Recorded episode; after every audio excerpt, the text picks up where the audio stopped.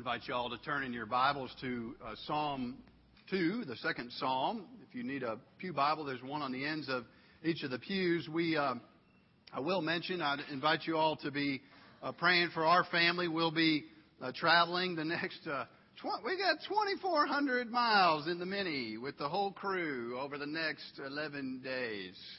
Need any more? You need any more reason to pray for me? Go, plenty, sufficient. Um, for our going up to Virginia for our General Assembly and then going to visit uh, some family and so forth. So we will see see y'all in a little bit. But uh, we are we are thankful for the opportunity to go on that uh, trip. I do ask that you pray for us. A couple of things that just to let you know that are coming up here, I think, in the next uh, few weeks. One is, if you'll notice, no one's even said anything. I'm impressed. We've been using these little glossy bulletins, which were like a, a mistake. Usually you're not supposed to tell people, but I'll just go ahead and tell you that we got those a long time ago. We're trying to be good stewards and use those up before we introduce a, a new bulletin format in a couple of weeks. It's going to give us a little more real estate. So in case you're wondering why you've got these bulletins, they're really hard to write on that note page. Um, that's that's why we're just trying to make sure to use those up and be good stewards. We're also going to start sending out our weekly emails in a new format, and I'll just I'll just tell you. It'll be nice for you to get it in a little nicer format. The, the key thing for you to know is if you want to know prayer requests from Sunday morning, if you want to know the folks that have visited and their names so you can be praying for them and things that are upcoming, we just invite you to read that, that email. We try to keep it to one email or so a week, and so you'll get some information in the future about uh, that new email uh, format. And then one other new thing, lots of new stuff today. We are starting our summer series uh, through selected psalms. So we're going to do some uh, psalm messages over the summer, and various folks coming to uh, preach at different times. Folks from within our congregation and folks from without as well. So starting this morning with Psalm 2, which we'll turn to right now. I invite you to stand in recognition of God's Word and its truth and power in our lives. I'll read aloud Psalm 2 as you read along silently. As you do, I invite you to look for how God calls us here to surrender, joyfully to surrender our lives to His Son who comes with His rule and with His precious rescue for us. Psalm 2. Why do the nations rage and the peoples plot in vain? The kings of the earth set themselves and the rulers take counsel together against the Lord and against his anointed, saying, Let us burst their bonds apart and cast away their cords from us. He who sits in the heavens laughs. The Lord holds them in derision. Then he will speak to them in his wrath and terrify them in his fury, saying, As for me, I have set my king on Zion my holy hill. I will tell of the decree. The Lord said to me, You are my son. Today I have begotten you. Ask of me, and I will make the nations your heritage, the ends of the earth your possession. You shall break them with a rod of iron and dash them in pieces like a potter's vessel. Now therefore, O kings, be wise. Be warned, O rulers of the earth. Serve the Lord with fear and rejoice with trembling. Kiss the Son, lest he be angry and you perish in the way, for his wrath is quickly kindled. Blessed are all who take refuge in him. You may be seated. Let me pray for us again. Oh, Father, we thank you for this time in your word. And we ask you, Lord, that you would strengthen us through it. Help us to realize, oh Lord, how desperately we need to hear from you today. And with that in mind, let us pay careful attention to the things that you have for us from your word. We pray this in Jesus' name. Amen. Well, as uh, some of you may know, my wife Patience and I had the privilege of living in St. Louis for a number of years, covering the span of the late 1990s which were glorious years of sports in St. Louis. Our church happened to be located right across the street, in fact, from high rise condos that housed a lot of the athletic talent during their particular season. Marshall Faulk, Isaac Bruce, even Mark McGwire, lived just across the way, but I had never personally encountered them. Now, Mark McGwire, I realize his records and so forth have come into some question, but set that aside for just a minute this morning. Imagine the excitement in the town of St. Louis, which maybe, maybe not quite a fair comparison, but baseball, Cardinals baseball is to St. Louis what college football probably is to Birmingham. It's palpable. People were excited. He had just, of course, broken one of baseball's longest standing and most recognized records, the total home runs in a season. He had wielded his bat to great success and conquered injuries and gone against some of the best pitchers to achieve this feat. So there I was one day, walking the couple hundred yards from the church down to the corner Starbucks. And as I moved along, I noticed a figure in front of me. And I was going a little faster than he was walking, so I began to catch up to him. And as I came closer to him, I realized that he was not just a large person, but one of the most hu- hugest men I have ever seen. His baggy jeans and loose fitting leather jacket barely concealed the strength underneath. My suspicions were confirmed as I gained up close to him as we were going into the Starbucks and looked from the side and realized I was about to be in line for a grande behind the grandest of them all, Mark McGwire. I knew in my mind that he was just a man, just a human being, just a man.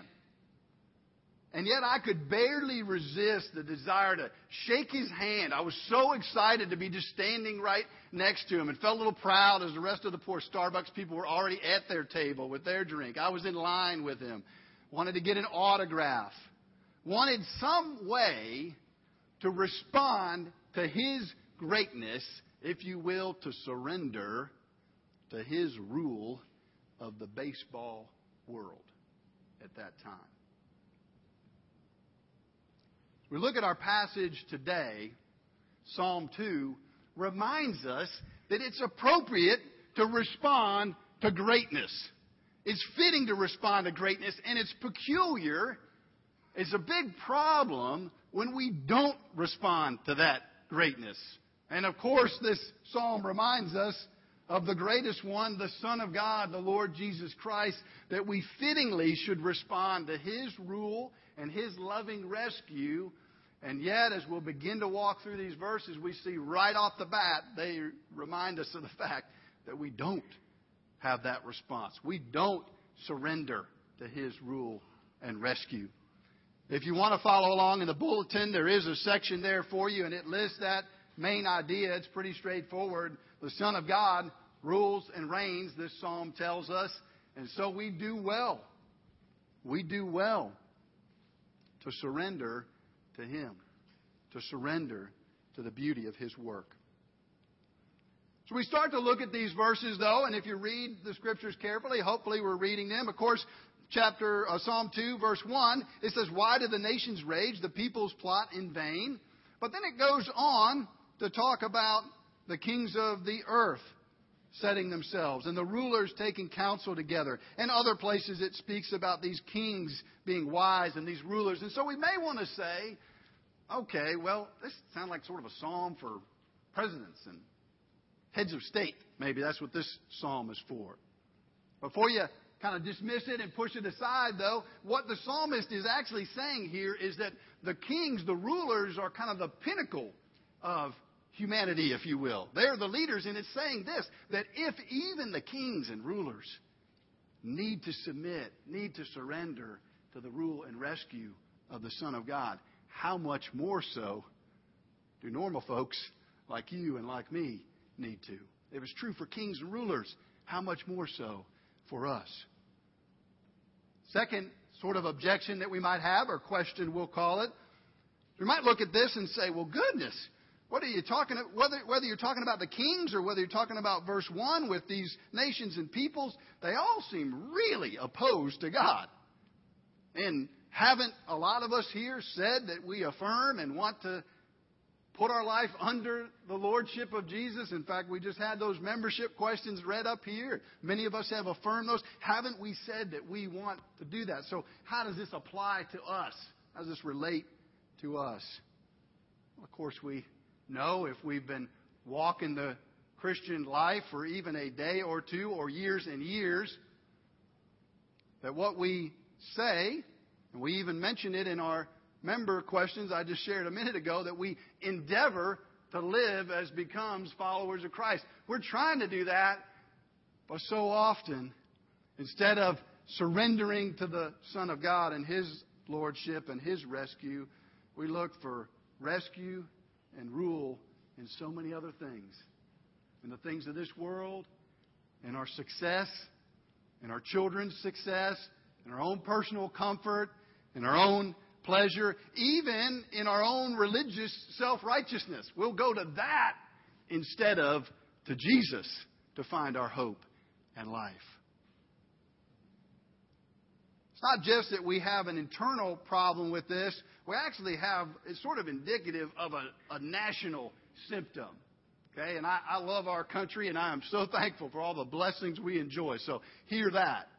But at the same time, there's a danger to where we live and to how we think about life. Anthony Trollope, back in the 1860s, wrote something about American society. He was one of these guys from Europe that came over and visited. And it's always helpful sometimes to have an outside perspective. Maybe in your company or organization, you've had an outside consultant come in, and sometimes that helps to get an outside perspective. And so that's what I look at this as on our spiritual life. But he wrote this back in the 1860s, and it sure resonated with me about my spiritual life, about my reaction to the lordship and the rescue of Jesus.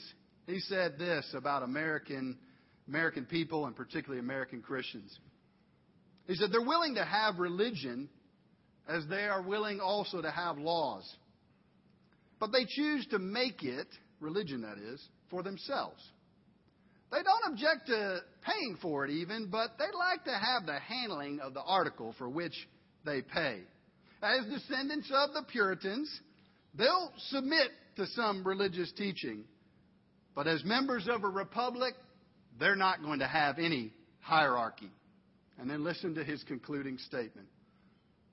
They say their prayers and then seem to apologize for doing so, as though it were hardly the act of a free and enlightened citizen, justified in ruling himself as he pleases. Isn't that true of us? Don't have to be American, I guess, to have that attitude, but it's symptomatic of us.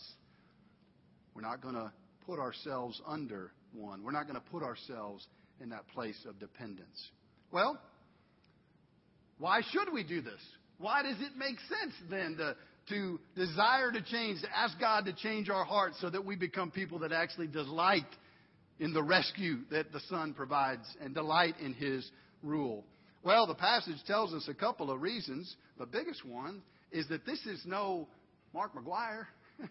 this is no passing athlete that we're going to find out later was, you know, helped along incredibly towards his success. This is the Son of God who we are called to follow and to worship. Verse 7 of Psalm 2. The Lord said to me, You are my son. Today I have begotten you. If you jump back to that verse 2, the rulers are setting themselves against. Well, what are they setting themselves against? The last part of that verse. Against his anointed. Against his anointed. That's a real specific phrase in the Bible, folks. It refers, in fact, Christ, the word Christ means anointed one. Jesus is the fulfillment of all that is expressed in this psalm. And that's important for us to realize for a couple of reasons. One, you know, these Psalms were written, a lot of them, by King David and about the kings of the time, but there's no way they can possibly be fulfilled by those kings. There, there, there's a short term fulfillment of all of them, and then there's a long term fulfillment. The long term is in Christ Himself. That helps us address one of the questions we might have, and then I'll get into a few applications of points for us from this psalm. Look back with me at that verse 7 again. If you're perhaps of a sort of skeptical mindset, maybe you're just visiting today and sort of beginning to explore the Christian faith, um, and, and I tend to you know, approach the gospel in a kind of skeptical way. That's sort of my bent, so I can sympathize uh, with that. Or, or perhaps uh, you, you've had someone at your door from the uh, Mormon church or the uh, Jehovah's Witness. If they were to see this verse, verse 7 of Psalm 2, they might want to hunker down on it for a little while because it says, You are my son, today I have begotten you. If you're reading again, if you're reading these verses carefully, you say, Well, I thought we believed that Jesus was eternally the Son of God, and indeed we do, rightly so.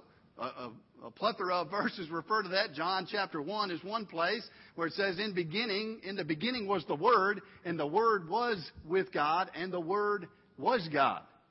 Hebrews chapter 1 tells us that Jesus was the exact radiance of God's being. Colossians reminds us that in Jesus all the fullness of deity dwells. So we know from the broad scope of Scripture. So, how do we understand then these verses where it says, Today I have begotten you? Well, it helps again to understand you had a king that would be born into a royal family, but they had a, pers- a certain time whenever the next leader ahead of them died, then that was when they rose up and ascended to that place. And you also see that in a sense in the Gospels. Though Jesus comes fully God, fully man from his birth, he also has these points where he's baptized by John and the dove descends and it says, This is my son with whom I'm well pleased. And when he goes up on the Mount of Transfiguration, you remember he brought a few of the disciples with him. And God's glory comes down on him and they see some of who he is. So when it talks about Jesus here, this is the Jesus it's referring to, the eternal Son of God. And so we rightly then is telling us in these verses surrender our lives to his rule and rescue. Let's talk about what that looks like for a minute. Number one, as we look at these verses, it reminds us that resistance to the Son is futile. Resistance to the Son is futile. Uh, some of y'all know that in my previous capacity as an assistant pastor, I had a title I didn't come up with it. It seemed kind of clever at the time, but my title was a pastor of equipping and assimilation. And I always used to get the Star Trek joke about the Borgs. And only those of you that even have watched some Star Trek, so I can see you smiling out there, you Trekkies, the, the Borgs would always say resistance is futile. Well, I don't know that this has a whole lot of correlation to that. What it does tell us in these verses is that the Son of God rules and reigns. So resistance to Him is really just a waste of our time. Did you ever think about that? We spend so much of our time, myself included, trying to find ways, instead of seeking the Lord and having deeper dependence upon Him, instead of running to, to grow deeply in His Word, instead of really coming to worship on Sunday, engaged and wanting to seek Him, we're just, I, almost, can I find some other way? I just, I want to do something else. I don't really want to do this. And do you ever think about how, how ridiculous that is? He's the Lord of the universe. He's come into our world and He reigns over His church. How absurd this psalm is saying. Why, it says, that's the first word of it, to the nations rage? Why do we try to live our lives without Jesus at the center of them? Dorothy Sayers wrote this uh, about Jesus, and, and I, I, cite this, read this to help us deal a little bit with the violence in this passage. Okay, I read through some of these verses pretty quickly. This is a forceful passage. There's no way around it. If you read this and read the words, it's powerful. It proclaims God's strength, His wrath, and His power. It, that's got to be part of our view of who God is, to have a full view of God. But Dorothy Sayers, I think, helps us with this. She says the dogma, this teaching, if you will, about Jesus is that we find so dull, this terrifying drama of which God is the victim and the hero. She's talking about Jesus dying for our sins. If this is dull, she says, then what in heaven's name is worthy to be called exciting? The people who hanged Christ, never to do them justice, accused him of being a bore. On the contrary, they thought him too dynamic to be safe. And then listen to this, what she says. It's been left for later generations to muffle up that shattering personality, surround him with an atmosphere of tedium. We have very efficiently pared the claws from the lion of Judah, certified him meek and mild, and recommended him as a fitting household pet for pale pastors and pious old ladies. Those who knew him well, however, objected to him as a dangerous firebrand. What's our picture of Jesus?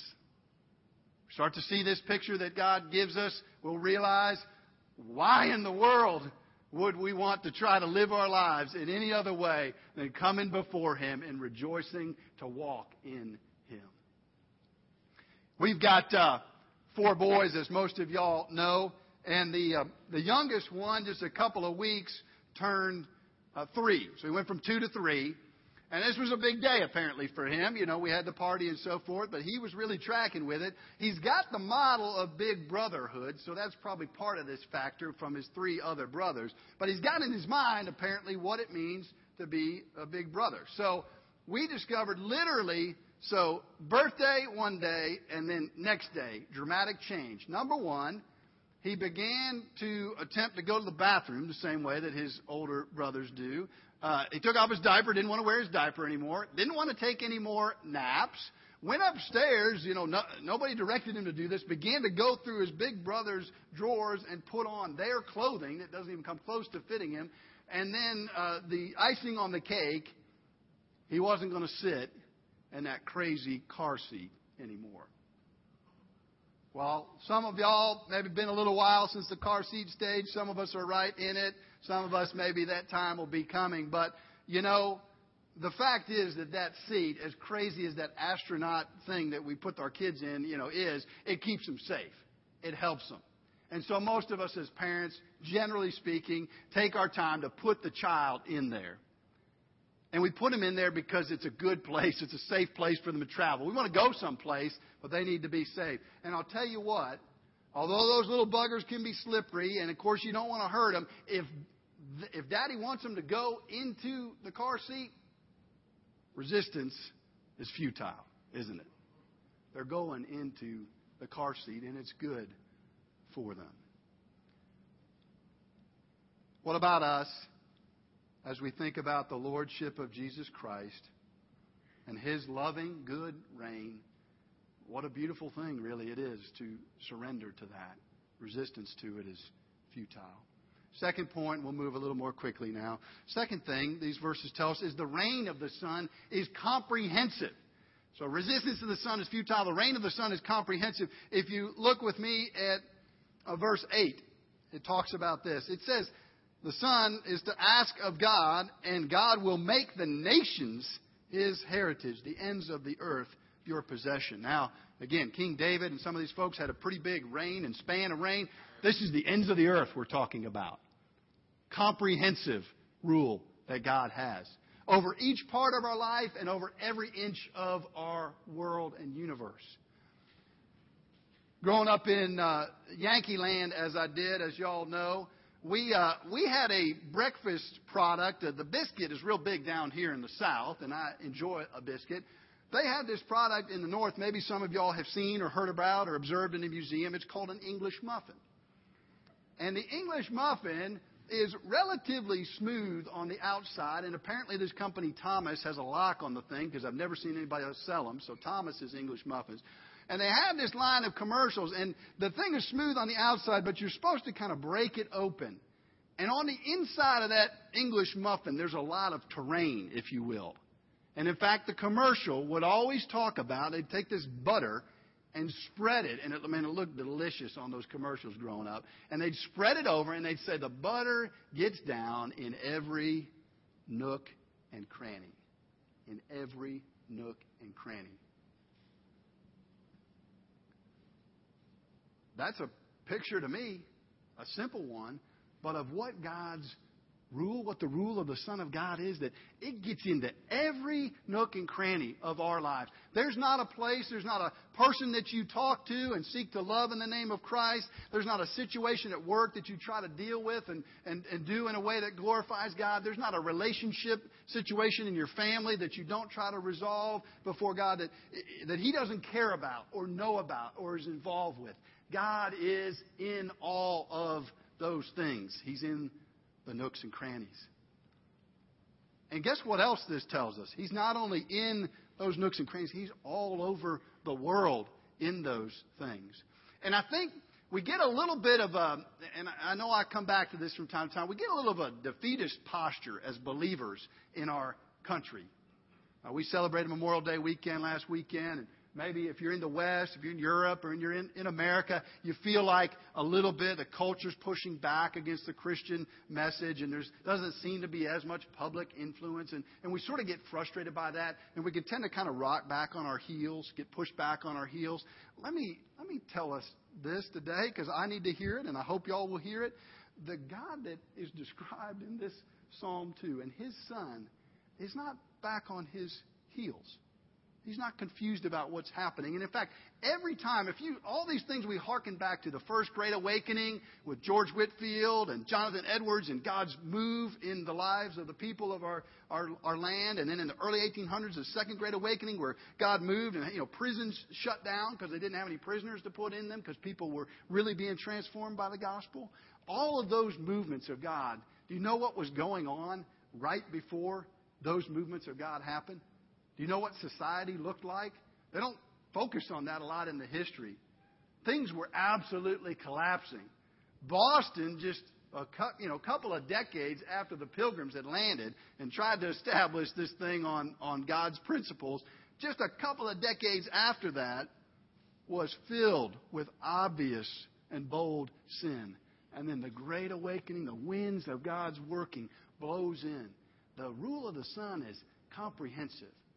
If He decides to blow in and blow into the life of your family, or blow into our church, or blow into our city or our country, in the snap of His fingers, He can work powerful transformation. That's the kind of God this psalm tells us about. His rule is comprehensive. Last thing, and it really deserves much more time than we'll have to give it today. And I titled the main or the point on your outline this way, but I think you'll see where I'm going, is that the reverence reverence for the Son is necessary. Look with me at verse uh, 10 and 12, really, those two verses. It says, Therefore, kings, be wise. Again, he's talking to kings, but it applies to us. Be warned, O rulers of the earth. Serve the Lord with fear and rejoice. Why are we supposed to rejoice? Because we have the opportunity, verse 12, to kiss the Son. And then the last part of that verse Blessed are all who take refuge in him. What's that talking about? What does it mean when it says kiss the Son? Well, it's telling us that we have an opportunity.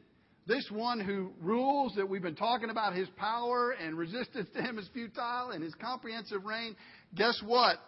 He'd be dangerous to us if we don't find our refuge in him. If we don't rest in Him, trust in Him, find our eternal life in Him. And it's describing it with the idea of a kiss, just saying that's the way we embrace this one. That's an embrace, a taking into our lives of this one, Jesus. And I love that last sentence.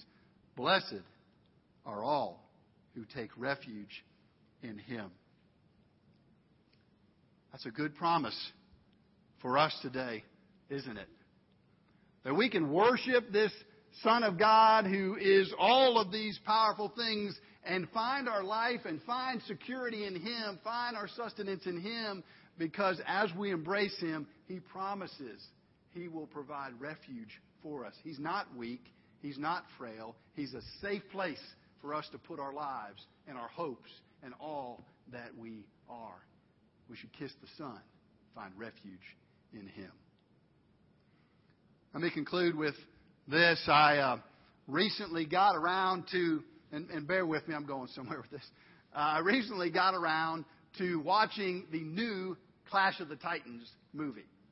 Uh, it happens that my wife really likes the old 80s version with Harry Hamlin, and I think it's even got like Laurence Olivier or something. It's got a few actors or whatever in them. But anyway, she really likes that one, and I figured the new one was going to be a sort of special effects improvement on the old one. Because if you've ever seen the old one on TV with the little robotic owl, and it's got the, the creatures in it that look like my kids could make them out of Play-Doh in about, you know, 20 minutes. That's kind of the special effects level. I figured, okay, new Clash of the Titans. Let's see what this one has got. It's going to have some nice new special effects and the monsters and all that stuff.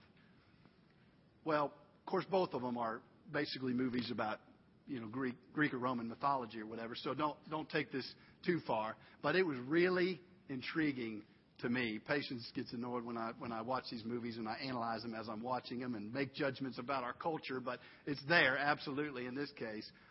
Uh, you know Perseus, the hero of the story in the old 80s version, and of course it's no, it's no apologetic for the Christian faith, this old movie. I'm not saying that. But it's interesting that Perseus is given this opportunity. He's got weapons, he's got shields, he's got this horse that flies, he's got the little owl, even the crazy little robotic owl, and he's given those things by these sort of divine powers. And he's supposed to be sort of a half divine, half human kind of person, a son of Zeus, if you will.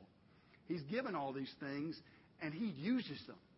He, he's excited that he has all this shield and this weapon and this horse, and he makes full use of them. I don't know how many of you've seen the new movie, and this, you know, they're not probably movie, either one of them movies for the whole family to view together. But um, the new one is really interesting because Perseus in the new movie doesn't want to have one thing to do with any of the things that the divine ones provide for him. He's going to handle it on his own. And in fact, he seems almost more determined to fight back against the gods than he does to fulfill what at least I thought was his main mission, you know, defending Argos and rec- rescuing the damsel in distress.